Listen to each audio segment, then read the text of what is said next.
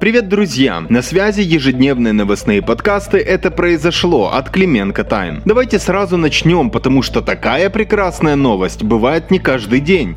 Надеюсь, вы меня поймете, поэтому вперед!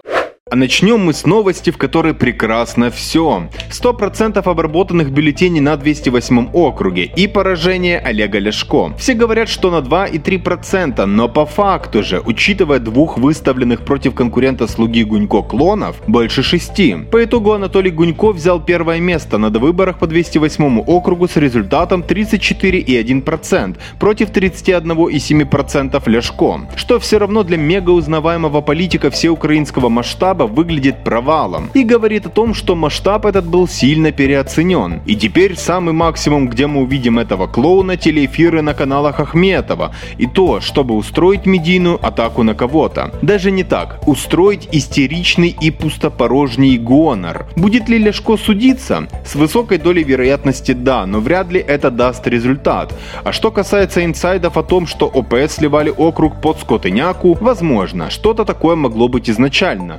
Но уже непосредственно в процессе предвыборной кампании и особенно в процессе выборов стало понятно, что про президентской партии нужна хотя бы одна, но яркая для медиа победа. А что касается Олежки, ну, он не Тимошенко или Пальчевский, которые третий день молчат после поражения. После окончательного подсчета он записал очередное видеообращение с реакцией на свой разгром и заявил, что он победил на выборах. Цитирую. «Вы украли у меня мандат, вы украли голоса людей, подкупив их, но вы не можете украсть наш стержень, нашу борьбу. Мы будем бороться. Мы придем в парламент целой фракции радикальной партии». Эх, Олежка, Олежка, какой у тебя может быть стержень? Кстати, на видеообращении он был одет в куртку с эмблемой шахтера. Хм, интересно, его хозяин, который Ренат Леонидович оценил? А вообще поздравляем Ляшко с проигрышем, желаем ему еще больших успехов на этом поприще, как и Пальчевскому и Тимошенко. Просто, блин, осознайте то, что вы нафталин, политическое прошлое и уже пустое место, которое займут политики нового поколения, и это время не за горами. Ладно, я долго могу философствовать, но мы идем дальше. Поговорим о Венедиктовой. Венедиктова как-то активизировалась после заявления Зеленского в интервью BBC о том, что он ее попросит, если та не покажет результат до Нового года. И как правильно отмечают коллеги из телеграм-канала «Бородатая бабушка», Венедиктову не узнать. Буквально на днях она провела совещание с главами антикор органов, то есть НАБУ, САП, ГБР, а также с МВД, нацполицией и ГНС. Ну а сегодня Венедиктова встретилась с представителями СБУ, в частности частности с Бакановым. По итогам встречи заявлено, что Венедиктова осталась довольна результатами службы безопасности, и это смотрится на контрасте с упомянутой недавней встречей Венедиктовой с Сытником и Грищуком, который ИО главы САП, где их работе были даны в общем-то негативные оценки. После довольно-таки посредственных результатов слуг на местных выборах работа по топ-коррупционерам, конечно, была бы правильным шагом. Вот только решаться ли на это в команде президента? Боимся, что вопрос риторический критический, с учетом того, что прошло уже две весны, а посажено только здоровье президента. Я не знаю, должно произойти чудо, чтобы при Венедиктова отправили за решетку, например,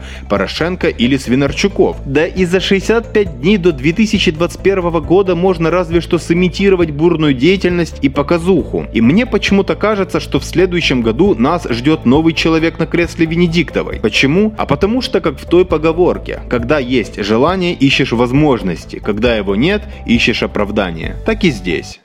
Кстати, о правосудии. У экс-нардепа из окружения Яценюка Николая Мартыненко нехорошие новости по его судебному процессу. Сегодня стало известно, что 27 октября он проиграл в Швейцарии апелляцию на решение Федерального уголовного суда этой страны. Когда швейцарское ведомство признало Мартыненко виновным в отмывании около 2,8 миллионов евро через швейцарскую финансовую систему, цитирую, в составе преступной группировки. Мартыненко таким образом оставили в силе наказание в виде 20 28 месяцев заключения, 12 из которых безусловного отбывания. Соратнику Мартыненко, еще одному фигуранту этого дела, Павлу Скаленко, суд также оставил в силе приговор 24 месяца заключения. Тем временем в Украине у Мартыненко также не все хорошо с законом. Его обвиняют в организации схемы похищению на двух госпредприятиях – Энергоатом и ВОСТ ГОК. Дело со второй компанией вообще интересное. Оказывается, Мартыненко, имея отношение к принятию решений в госпредприятии, организовывал покупку уранового концентрата у своей же компании прокладки. И это несмотря на то, что добычу этого сырья Восток ГОК должен был обеспечить самостоятельно. Ущерб от этой простой и наглой схемы Мартыненко правоохранители оценили в 17,2 миллиона долларов. Ну и да, кому-то верится, что свои схемы Мартыненко проворачивал без покровительства своего патрона и экс-премьер-министра Арсения Яценюка, который сегодня с пафосом организовывает в Киеве форумы и вещает каждую пятницу у Шустера. Правоохранители, ау! О, кстати, о правоохранителях. Для МВД из ковидного фонда были выделены дополнительные 1,97 миллиарда гривен для работников полиции, которые задействованы в борьбе с коронавирусом. Для справки, изначально из фонда было выделено 2,7 миллиарда гривен для нужд МВД, 2 миллиарда из них для доплаты сотрудникам нацполиции, и теперь совокупная сумма составляет 4,68 миллиарда гривен. И вот я думаю, а зачем силовикам столько денег при такой слабой эффективности? Они даже алкоголиков из моего двора не могут усмирить, о чем тут говорить? А что касается Авакова, ну, к нему можно по-разному относиться, но то, что в борьбе с коронавирусом для своего ведомства он деньги выбивает эффективнее, чем Степанов для МОЗа, это факт. Ну и раз мы затронули МОЗ и корону, то тут надо вспомнить об одной циничной ситуации. Кабмин сегодня выкатил антикриз оправдания по поводу перераспределения 104 с копейками миллиона гривен, предназначенных для онкобольных. Знаете на что? На разные и невероятные нужды во Львовской области, от ремонта дорог до реставрации корпуса ансамбля какого-то там монастыря. Так вот, на сайте правительства сегодня дали объяснение, и в моменты подобных объяснений нам иногда кажется, что чиновники это вообще не люди. У Шмыгаля пишут, что такое решение, забравшее деньги на онкобольных и отданные на вопросы, которые вообще не связаны со спасением их жизни, якобы позволяет обеспечить его полную реализацию в следующем году. Цитирую. Правительство по инициативе министра здравоохранения Максима Степанова поддержал решение комиссии по перераспределению средств с необходимостью предвидения этих средств для завершения данного проекта в 2021 году.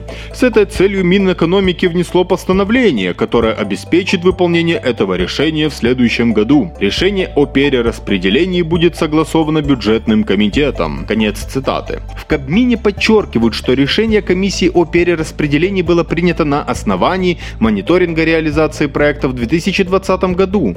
Дескать, сумма денег по программе на онкобольных, которая была использована за 8 месяцев, составила 0,4%, и этот проект уже невозможно дореализовать в 2020 году. Если перевести на человеческий язык, то получается так. Огромные деньги, которые были в 2020 году выделены на борьбу с раком в стране, чиновники вписали в какую-то идиотскую программу, и вдруг к 11 месяцу месяцу года, буквально под занавес, они поняли, что по ней использовали только 0,4% выделенных средств. Что должны были сделать человекообразные чиновники в таком случае?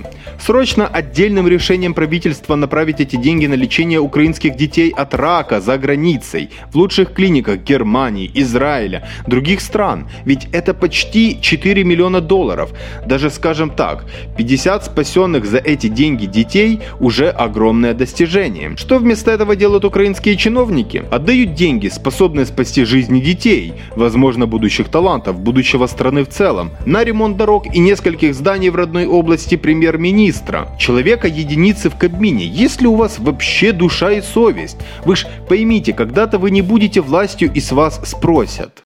А между тем, кстати, и продолжая тему Кабмина, он отметил ограничения по зарплатам руководителям, чиновникам и членам НАПСоветов госпредприятий. Об этом сообщает пресс-служба правительства. Также возвращены ограничения, которыми месячная зарплата руководителя госпредприятия не должна превышать 1 миллион 250 тысяч гривен. Правительство сократило срок действия данных ограничений, ссылаясь на решение Конституционного суда, а именно снял ограничения, которыми месячное вознаграждение и заработная заработная плата руководителям и членам НАПСоветов госпредприятий определяется в размере не превышающем 10 размеров минимальной заработной платы. Вообще забавно наблюдать за тем, как решения КСУ во власти начинают выполнять избирательно. По Сытнику решение повисло в воздухе, а вот по зарплатам чиновников взяли под козырек. В общем, вот такие вот новости. Где-то хорошие, а где-то не очень. А я надеюсь, что вы уже подписаны на наш Телеграм, YouTube и уже читаете наш сайт. Ну, а если нет, тогда подписывайтесь, а сайт добавляйте себе в закладки. Желаю вам хорошей рабочей недели. Встретимся завтра. Жму руку, обнимаю.